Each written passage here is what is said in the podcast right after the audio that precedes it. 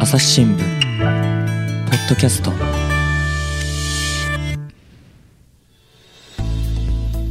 朝日新聞の神田大輔です、えー今回はですね大阪本社の編集委員副島秀樹さんに来ていただきました。副島さんよろしくお願いします。あよろしくお願いします。えーで今回もですねその核の問題についてお話をいただこうと思うんですが、はい。今回どんなお話でしょう？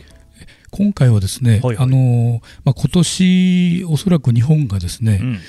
まあ、大きなこの試される年になると思うんですね、この核の分野においてですね。試される、えーそれは何かと言いますと、はいまあ、今年の1月に、えー核兵器を、まあ、あの不法なものとする核兵器禁止条約というのがあの発行しました。この核禁条約っていうのがね、あの前回、前々回のポッドキャストでも副島さんには詳しくね、いろいろお話をいただきました。はい、えーそしてですね、これの、この、この条約に今54カ国が批准して参加してるんですけれども、その、第1回の締約国会議っていうのが、あの、来年の1月に開かれる予定なんですね。えところが、まあ、この会議にはですね、あの、締約国、まあ、批准した国だけでではなくて、えーまあ、NGO とか、それから、あの、核兵器を持ってない国も、オブザーバーとして参加できるんですね。なるほど。はい、でまあ、世界でですね唯一の,、まあ、あの戦争被爆国と言われている日本がですね、うん。えーこの会議に、えー出るのかどうかお。これが結構大きな焦点になってくると思うんですね。まだ決まっていない。えーで今のところですね、うん。いや今日本政府としては、まあ、この条約はまあ認められないものだというふうな立場なので、うん。えーオブザーバー参加あー今の現状ではあのしない方向だと思います。これあの、まあ、おさらいにはなりますけれども、なぜ日本はその核兵器のですね被爆戦争被爆国であるにもかかわらず、そこに参加、あー締結しないんですか？えーこれはやはりその日本とアメリカの関係ですね。うんで、その日本の今の、まあ、安全保障をめぐる基本的なスタンスは、えーやはりそのアメリカのお核兵器、この核抑止力にい頼らざるを得ないという立場なんですね。うん、いわゆる核の傘の下にいるってやつですね。うんえーですから、あのおもし、えーどっかの国からですね、えーこれは核攻撃だけではなく、まあ、通常兵器を含めてですね、えー攻撃される、あるいはされそうな場合、えーまあ、アメリカのその核抑止力っていう核兵器、うんうんこれを、まああのおまあ、バックにしてですね、うん。で相手を牽制する、あるいはあー相手に、えーを抑止すると、うそういうふうなあーあーのが、まあ、日本のその、おまあ、立脚点というか、まあ、そういうふうな立場なので、うんうん。えーこの核兵器そのものを否定するこの核兵器禁止条約、これはあの核兵器をあの作ったりですね、えー開発したり実験したり、えー使用したりするだけではなくて、えー核兵器で威嚇することも禁止している条約なんですね。その辺がまた新しいですよね。そうですね。うんですので、えーそれを持って脅すということもできなくなるとうんいうことで、えー今の日本がですね、えー現状の安全保障政策を取り続ける以上、この条約にはやはり入れないという立場ですねうんだまあ逆に言うと、ですね、えーそういった戦争被爆国であるにもかかわらず、やっぱり核兵器に頼って安全保障政策というのをあの敷いている、もっと言うと、ですね、まあ、戦後一貫してですね、ええ。ずっとこのアメリカを頼んで、ええ。そういった安全保障というものをうん。なんとか成立させてきているのが日本の姿っていうところなんでしょうかね。そうですね。だからその、おまさに延長上にこの問題もあるんですけれども、うんうんおただこれを逆に例えばそのこの核兵器禁止条約を、まあす再まあ、成立させたうんあー、まあ、核を持たない国々、えーまあ、数多くありますけれどもそういうまあ、世界の多くの国々からですねこの日本が取るスタンスはどういうふうに見えるかという、うんそこがこ結構問われてくると思うんですねこれから。うんこれ、どう見られてるんですかね？やはりその、おまあ、唯一の戦争被爆国であり、うん。で広島、長崎という被爆地を抱えて、そうです。でそこからやはりその核兵器というのは二度とお使われてはならないという、まあ、声を上げ続けていると。うん。でそれに多くの国が、まあ、あの共感してですねそして、えーその市民社会の代表である、まあ、NGO も含めてこういう条約ができたんですけれどもやはりこの条約を推進した側から見るとやっぱり日本のそういうその唯一の戦争被爆国であるというその重みですね。それを最大限いい方向に生かしてほしいという強い思いがあると思うんですね。なるほど、まあ、それはそうですよね。うんでただ他方、まあ、これもおさらいにはなりますけれども、うん、今、核兵器を所持している国っていうのがですね、ええ。9つでしたっけ？そうですね、あるわけですが、これは当然と言いますか、その核兵器禁止条約には参加していないと、そうですね、それからまたあの同様にですねアメリカとあの、まあ、同盟関係にある国々、ヨーロッパなんかが多いですけれども、これもそこには賛成をしていないということなんですよね。でだからまあ結果的にはですねその核兵器をめぐる状況によって世界が2つにね今のところ分かれてしまっているの状況なわけですよね。でただ末島さんおっしゃったのがこの今年ポイントになる一つのねこう日本が試されるところがあるっていうのは、オブザーバーとしての参加をするかどうかっていうことに関して言うと、するともしないともまだ決まってないんですかね？えこれはあのまだ決まってないですね。でこれからそのお,、まあ、おそらくこのえー、オリンピックの時期を過ぎてですねでこの会議に本当に日本政府としてどう向き合うのかっていうのを結構正面から問われる時期が来ると思ですね。うん、まあそうですよね、オリンピックもそうですし、8月6日、9日、はい、あるいは15日っていうような日付を経て、はい、またそれでその日本としてどう判断するのか、ええ、ただ、その副島さんのお話を聞いていると、基本線としては、日本は核禁条約には背を向けているので、オブザーバーとしての参加もしないんじゃないかっていう気もしますけど、そうでもないですか？いや、あの現状では、うん、あのその線の方が強いんではないかと私も思います。うん。まあ、あの私も、まあ、いろいろ今回、この核兵器禁止条約ができてから、まあ、それがまあ日本の社会の中にどういうふうなまあ波紋というか、そういうものをまあもたらしているのかっていうのをちょっと取材してみたんですけれども、うん、えー、でその中でですね、今あの、まあ、政権与党の一角にありながらですね、うんこの核兵器禁止条約を推進しようという勢力があるんですね。おそんな勢力がありますか、えはい、これがですね、あの自民党と連立を組んでる公明党なんですね。はあ、えー、なるほど、えー、公明党ですか？えーうん、であのこの公明党の現在副代表でいらっしゃいます、うん、あの斉藤哲夫衆議院議員、えー、彼にあのインタビューしたんですけれども、はい、どうでした？彼は、まああのまあ、広島を基盤とする、うん、まあ、議員さんで、うんうん、えー、高校時代もですね、えー、この被爆地の中でこう育ったというふうなこともありまして、うん、そこからまあいろいろ政治活動をこう志していくんですけれども彼はですねやはりこの条約というのをまあ推進する立場で。であの、まあ、直接この日本が安保状況安保対策といいますか安保政策をですね、えー、転換するというのは難しいにしてもですね、まあ、その被爆国日本としての姿勢を示すオブザーバー会オブザーバー参加はやっぱり必要じゃないかと。うんうん、えー、そしてその日本が、まあ、これは将来的に、えー、この条約に参加できるようなですね、えーまあ、国際的なこの安全保障環境そういうものを作るために努力するすべきだというふうな考え方なんですが、うん、まあ、そのまあ、彼とのインタビューをする中でですねやはり最後に行き着くのはやっぱり今の日本の政府、うん、そしてその一番の、まあ、要諦である菅総理、うん、そこに行くんですけれども、うん、あのまあ、斉藤さんのお話によるとやはりこの最後の壁は菅総理であると、それを乗り越えられるかどうか、その決して、えーえー、壁はあ薄くはないと。いうふうなことをおっしゃってましたので、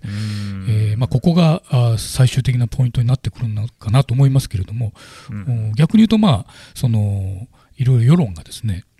えー、声を上げることによってまだあオブザーバー参加する可能性はですね、えー、そっちに持って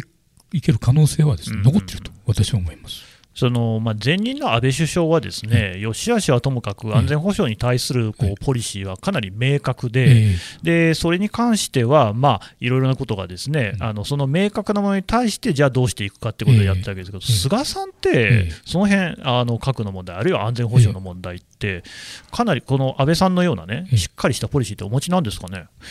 そうですね、だからそこがあのまたこれからまさにそれ問われてくると思うんですね。あんまり今のところ見えてこないですよね。えーえー、ただ、まあ、やはりその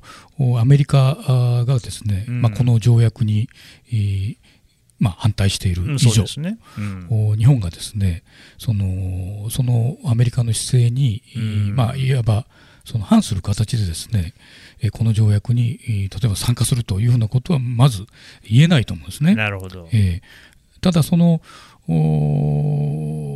そこはもう、まあ、日本の最高指導者のですね、うん、その意思の持ち方というふうなところに結構かかってくるのかなと思います。なるほど。とまあ、あのインタビューをですね、はい、斉藤さんにですね、はい、なさったということですけれども、はい、その公明党、まあ、副代表ですか、とはいえ、公明党全体として、一丸としてそういうその、まあ、核禁条約オブザーバー参加っていうようなことになってるんですか、あの一応、その公明党の山口代表もですね、はいはい。まあ、それは明確にまあおっしゃっていますね、その方向性は。えただ、その公明党に所属する国会議員全員がですね、うん、この条約に賛成ということを表明しているかというとそうであそうではないんですけれども、あの一応その、今の公明党の執行部はですね、うん、えー、そういうことを明確にしていますし、うん、それからあの今年の3月30日のその公明新聞にですね、うん。えー、この「どう生かす核兵器禁止条約」という、まあ、特特集記事がこう組まれたんですね。うん、でそこはですね、えーまあ、この核兵器禁止条約の、まあ、採択がされたのは2017年なんですけれども、はい。おまあ、それに大きな原動力となったあの国際核兵器廃絶キャンペーンですね、うん、その NGO のこの ICAN といううん、その ICAN の、ね、国際運営委員の川崎明さんと、それからあの公明党のですね、えー、核廃絶を、まあ、専門とするそういう委員会があってですね、うん、そこの委員長と、えー、2人の対談が載ってるんですけれども、えー、この中でその公明党のこの浜田委員長ですかね、うんうん、えー、彼はですね明確にその日本がオブザーバー会議に参加しすることの意義っていうのをですね、えー、5つぐらい述べてるんですね。5つ、えーはい、えー、ですので、あのー、まあ、そういうかなり明確な、あのー、提示の仕方をしているので、もう公明党側が5つもその意義、こんだけ意義があるんだよと言ってるわけですか、えー、ちなみにどんなことですか、えー、そうですね、えー、例えばその、この開催国あの締約国会議を開くにはですね、うん、えーまあ、あのたくさんの国が参加しますので、当然お金がかかりますよね。うん、それはそうでしょう、えー、ところが、まあ、そのオブザーバー参加することによって日本は、まあ、こういうその会議の開催費を負担することでですね、うん、まあ、その財政的な貢献ができるんではないかと。いうふうなこと、それからあの、まあ、こういう会議の場にですね日本のその被爆者とかそれからあ、まあ、ユース比較特使という、まあ、その若い、うんうん、若いその高校生とか若者、ね、若者をですね、うん、やっぱりそういうところに、えーまあ、おお派遣してですね、うんうん、で将来にこうつなげることができるんじゃないかとか、うん、あるいはその、まあ、日本がずっとこう今まで取り組んできた、まあ、被爆医療とかですね、うん、まあ、環境修復とかそういうふうなことへの貢献もできるんじゃないかとか、うんうん、それからまあその核兵器あの禁止条約の、まあ、実効性をですね、うん、高めるために、やはりその日本がここに出るということの、まあ、意味が大きいんじゃないかと、まあ、まあ、そういうようなことをこう、あのしっかりおっしゃってるわけですね。どれも筋は通んでますよね、えーえー、その通りだっていう感じ。でですので、はい、あのこれはあのやはりこの結構、この公明党の覚悟を示したのかなと私は受け止めたんですけれども。うん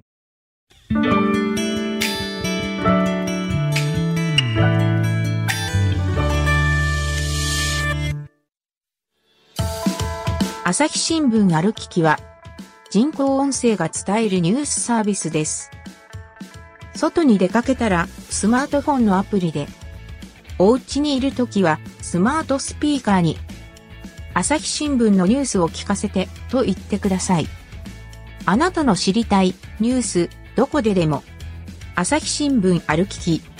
たった5分で今日のニュースをまとめ聞き。うんここでね、まあええ。あの聞いてらっしゃる方に、ええ。そんなにその公明党に詳しくないよって方もいらっしゃると思うんですが、そもそも公明党、ええ。あるいはその支持母体であるところの創価学会なんですけれども、平和っていうのをすごく大事にしている党なんですよね。そうですね。ええ。まあ、結構そのもうすごくこう一番こう大事ぐらいに掲げているところがあるっていうのがまず一つある。ええ。でただちょっと私聞いてて、えへえ意外だなと思ったのが、そのえー自民党とか立憲民主党っていうのは、ええ本当にあの同じ党の中にいても考えバラバラで、はい。えーの右もいれば左もいるっていう状況、ただ、公明党とか共産党っていうのは、ええよく俗にその組織政党なんて言いますけれども、基本的には党の決めた方針っていうのを、議員さんってはみんなあの同じことをね、ええ言うしええ、まあ、政策として持つっていうのが当たり前になっているところがある。にもかかわらず、やっぱりその公明党の中にも、そこの考え方、オブザーバー参加に関しては、ちょっと濃淡あったりするんですか？えっとね、その考え方自体が違うってことは多分ないと思うんですけれども、うん。ただあの今あの、おいわゆる国会議員ウォッチっていうのは若いえー人たちがですね、うんうん。えーやっていましてで、国会議員にですねこの核兵器禁止条約についてどう評価するかということをず聞いてるんですね。若い記者たちですかね。いや、あの若いあの大学生たち。あ大学生たちがね、えーなるほど、なるほど、えはい、で、その、おそれにまあいろいろ議員さんが、まあ、こ答える人、それから無視する人、あいろいろいいるんですけれども、そういあの必ずしも公明党のお全国会議員がそれに、まあ、あ賛成するというふうに答えてるわけではないんですね。ああ、そういうことですね。うん。ただ、その、おまあ、それはあの公明党も別に強制的にそれに答えろというふうなことを言ってるわけでもなく、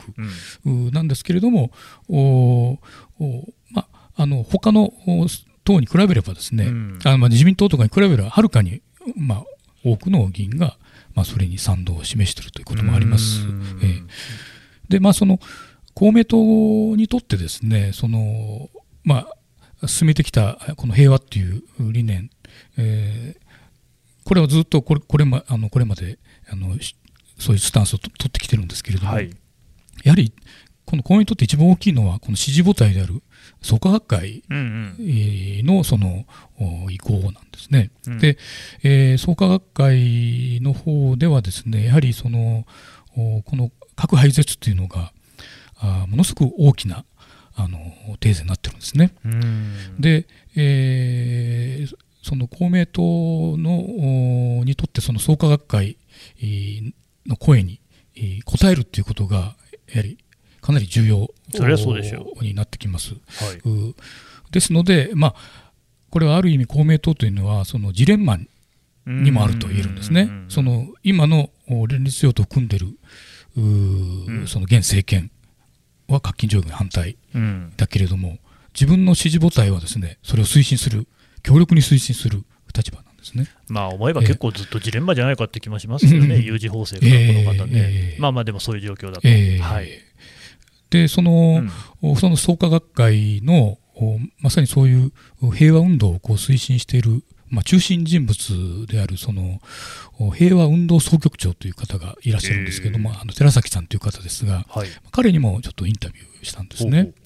えーそしたらですね、まあ、先ほどお紹介しましたその3月30日の公明えー新聞にこの核兵器禁止条約、まあ、どう生かすかという特集が載ったと。うんうん。まあ、そのお記事を見たこの寺崎さんがですねすぐにこのお公明党のおこの浜田委員長にですああのこのお核廃絶の委員会の委員長にですね、はい。えー電話を入れてですね、うん。えーこれを待っていたんだっていうようなことをこうおっしゃったらしいんですね。ね。えー。うんうんですのでそのおこのオブザーバー参加していくかどうかっていう、まあ、そこに大きなそのなんていうかこう、おまあ、推進力になってるうのがこの、まあ、創価学会の取り組みであるということも言えるんですね。なるほど。えやっぱりその公明党、あるいは創価学会、まあ、どっちにしてもですね、えーそのそれぞれのね、えー一人一人のまあ党員であったり、ええ。創価学会の会員であったりの人たちっていうのから、いろいろな声を多分聞いてるんだろうと思いますけれども、ええ。やっぱりそのなぜその日本、被爆国である日本がこういった核禁条約に入れないのかっていうような声っていうのは、現場からも上がってるんでしょうかね。まさにそのその問いこそですね、ええ。ー、まさしくその最もポイントだと思うんですよ。で、あのまあ、斉藤議員にお話聞いたときに、うんうん、そのやはり、えーえー、この地元の声っていう、まあ、支持者の声っていうのが、やはりかなりやっぱ大きいんだと。で、その彼自身広島でいつも声をかけられるのがまさに今神田さんがおっしゃった言葉だらしいんですよ。うん、あそうなんですあのまあこれ、まあ、広島弁で言いますとですね、うん、あの日本はあ戦争被爆国のになんでこの条約に入れんのというふうにこう聞かれるらしいんですよね。でそれが結構やっぱりあの議員さんとして、まあ、深くこう受け止めるとですね、えー、すごい重いこう背中にこうそれをそういうのを背負っていくことになると。でこの問いがですね私は実はこの、まあ、一般の我々にとってもですね極めて重要なんじゃないかと思うんですね。あのいろんな事情はあると思うんですよ、そのやっぱりその日米安保とですね、えー、それから日本が置かれた今の東アジアの安全保障状況、まあ、そういうふうなのを見るとですねいやそれはもうなかなかその難しいよというふうな声も分かるんですけれどもでも最もその、まあ、素朴なですね、えー、さっきのそのいや被爆国なのになんでこの条約に入れないのかっていう。ここにもう一回私たちもこう立ち返る必要があるのかなというふうな気はしてますね。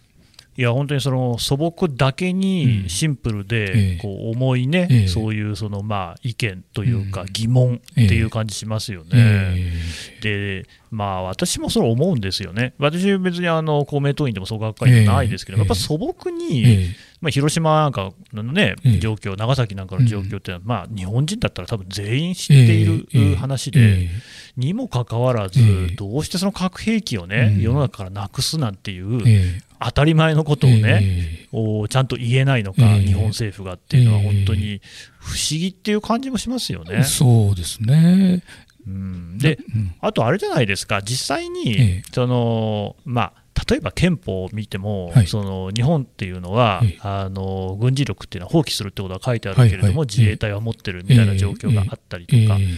必ずしもその語義通りに全部そのやっていかなきゃいけないわけじゃない、国際政治なんかを見ていたって、どの国もやってることはみんなね、その文章に書いてあることを話としてこう口に出すこととやってることとかっていうのがまた全然違うなんていうのはよくある話じゃないですか。なぜここでなんかそのアメリカに対してねこう配慮してるのか分かりませんけれども、こう潔癖みたいな感じになってるのかっていうのはちょっと不思議な感じがするんですよね。そうですね、うん、おそらくそのお、まあ、今の日本の政府の、まあ、政策、まあ、それを支えているというか、まあ、そういう考え方でまあずっと来てるわけですけれども、やはりその現実問題として、やはりこの核兵器がやっぱり機能しているんだと。うん、そしてそのおここを緩めるとですね、えー、本当にその今こう微妙な均衡で成り立ってるですね、えー、この安保状況がですね、えー、崩れてしまうという、まあ、そういうふうなあの、まあ、危機感というか、そういう懸念を示す声も、まあ、結構あの大きくてですね、でまあ、やはりその日本においても、まあ、専門家の間でも、この核の軍縮派とですね、それからその核抑止派というのがこう、やはり、えー、常にこうおまあ、対峙するみたいな状況になっててですね、で、まあ、今の日本政府の現状としては、この核抑止っていう考え方にこう成り立あの立っていると。いう、でここはやはりその、おまあ、歴代のそのずっと安保をこう担当してきた、まあ、外務省の、まあ、中枢の人たち、えー、それから、まあ、あの自民党、まあ、こういうふうな中でですねやはりまあ、我々のこう感覚から見るとですね、まあ、本当に岩岩盤のようにですね、こうこうある気がするんですね。岩盤ですか、えー、ですのでこれをその丸々こう根本からですね変えていくというのは難しいにしてもですね、うんうん、もうこの核兵器あの禁止条約というのが、まあ、これは2017年に国連に採択されて、はい、そして、えー、その批准国が50に達したので、えー、そして今年の1月に、まあ、実際に発行した、まあ、これはある意味その国際政治における、まあ、現実ですね、これを発行したということ、うん、そうですね。だからこの現これを現実として受け止めて、ですね、まあ、現実の一側面として、えー、受け止めた上で、日本も対応していく必要があると思うんですね。だからそのずっとこの核禁条約に反対し続けることのデメリットというのもあると思うんですよ。なるほど。だからここをやはりそのしっかり考えていかなきゃだめだというふうには思いますね。うんデメリットっていうと例えばどんなことでしょう？やはりその日本はこの毎年ですね、うん、まあ、国連の場でその核兵器廃絶決議っていうのをこう提案したりしてるんですね。はい、ところが、一方でね、この条約に全くこの 背を向け続けるっていうこと、はいうん、そういう対照的な姿を見せられた場合にですね、他の国がどう思うかと、うん、やっぱり結局、空念仏なのかと、そういうことですよね。いうふうに捉えかねられませんよね。ですので、えー、やはりここは、あのやはりこう、これを一現実として受け止めて、えー、日本の進むべき道をですね、うん、考えていく必要があると思うんですね。それもまた大きな日本の政治の役割だと思うんですよね。うんでまあなんか前もそんな話したような気もしますけど、えー、やっぱり一つ思うのは、岩盤か何か知りませんけれども、えー、やっぱりこれだけね、えー、その SDGs だと言っているような中でですよ、やっぱりこう持続可能性っていうのは非常に大事。どうやったって核兵器なんだけど全然持続可能性ないわけで、えー、今、このあ新しいね、その時代の価値観っていうものに、まあ全然合ってないんですよね、えー、まあ、考えてみればですよ、核兵器っていうのが使われた、あるいは開発されてからですね、まあ、1世紀近く経とうとしてい。る、まあ、旧世紀の遺物と言ったって過言じゃないと思うんですよ、うん。うん、それに乗っかった考え方自体が、もう旧体以前、もうなんか本当にあのね、昔々のお話だと思うんですよね、そこをこうちょっと新しく変えていかなきゃいけないんじゃないですかね。いや、全くおっしゃる通りだと思います。ところがそのやっぱり一方で難しい現実があるんですけれども、でもそういうふうなものにこう向けていく一つの大きなチャンスなのかもしれませんね、うん、今はね、こういう核兵器禁止条約というのができました。で、それはまあ、ある意味、この戦後、まあ、75年以上、この核の時代が続いているわけですけれども、そういう中で、やはり一つの大きな、あの、転換点ではあると思うんですよね。要するに核兵器、今までその自分たちの身の安全を守るために、その核兵器でによってその相手を脅してですね、そして自分の意向を相手に、えー、従わせるというふうなあ今までのこの政策をしてきてるわけですね。うん、えー、まあ、まさにその、まあ、軍事先行の、うん。まあ、力でねじ伏せるっていう、まあ、考え方が根本にあると思うんですけれども、ね、それで本当にこれからずっと持続可能なあの社会を築けるのかと、それとやはりこの核抑止の考え方で一つやはりいつもちょっと理解できない点があるのは、はい、あのやはりその核兵器っていうのは今持っている状態が危ないわけですよね。そうですね。今もアメリカとロシアっていうのはいつでも発射できるアラート状態にあってですね、えもしその、まあ、サイバー攻撃なり、えー、あるいはコンピューターの誤作動なんかによってですね一方がその核兵器を発射したっていうふうなシグナルを受けたらですね、うんもうアメリカの大統領はもう本当に10分以内ぐらいに判断しなきゃだめなんですね。うんうんうん、で本当に撃ったのか撃ってないのか確認するまでもなく自分たちで決めなきゃだめだっていうすごいこうリスクを抱えたまま今あるわけですね。うんえー、だからそういう今危ないんだっていう意識をこれからいかに多くの人にこう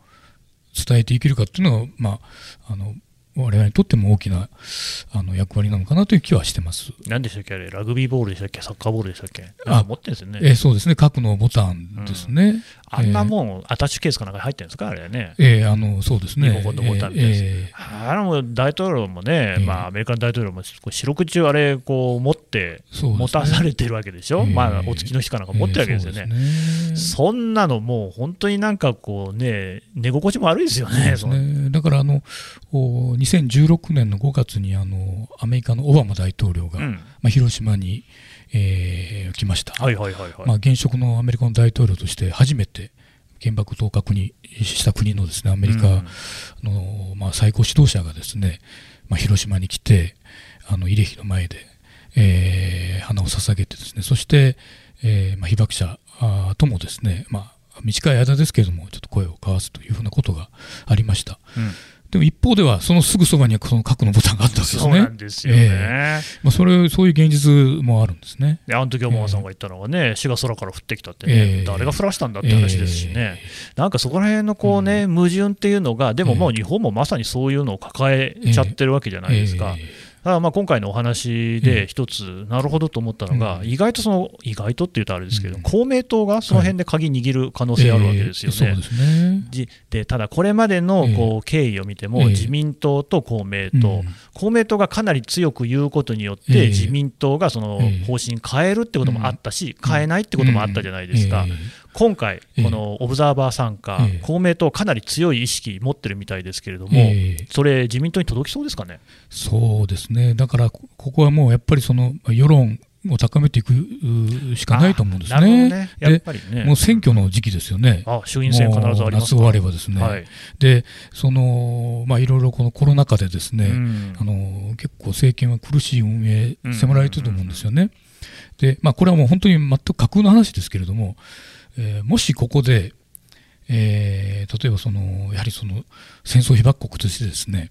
やはり国際社会にやっぱり核のない世界に向けてですね日本は少しでも貢献しなきゃだめなんだと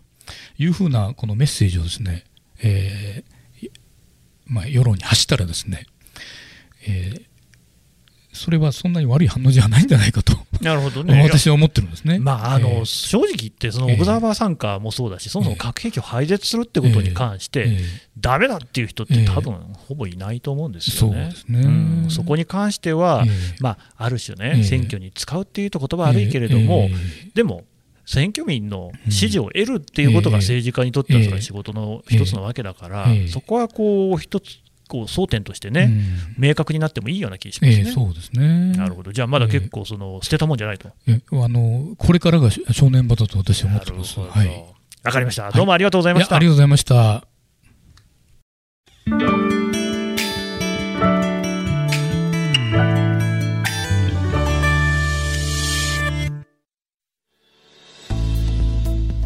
はい、えー、副島秀樹編集員のお話を伺ってきました。さて、副島さん、あのシンポジウムがあるということですね。そうですね。この毎年朝日新聞とそれからの広島市や長崎市とあの国際平和シンポジウム。あの核兵器廃絶への道っていうのもやっています。で、まあ、今年はちょっとコロナ禍ですので、えーまあ、オンライン開催ということになりますけれども、7月31日の10時からあ開催いたします。あのー、まあ、あのネットででもあの検索していただければですね朝日新聞国際平和シンポジウムというふうに検索していただければ案内が出てくると思うんですけれどもあの今年はですね、えー、例えばあのゴジラ映画に、うん、あの若い頃からあ出演された宝田明さん俳優の宝田明さんと先ほど言いましたその国会議員ウォッチとかを続けている若者たちとの対談とかですね、いいですね。それからあの国連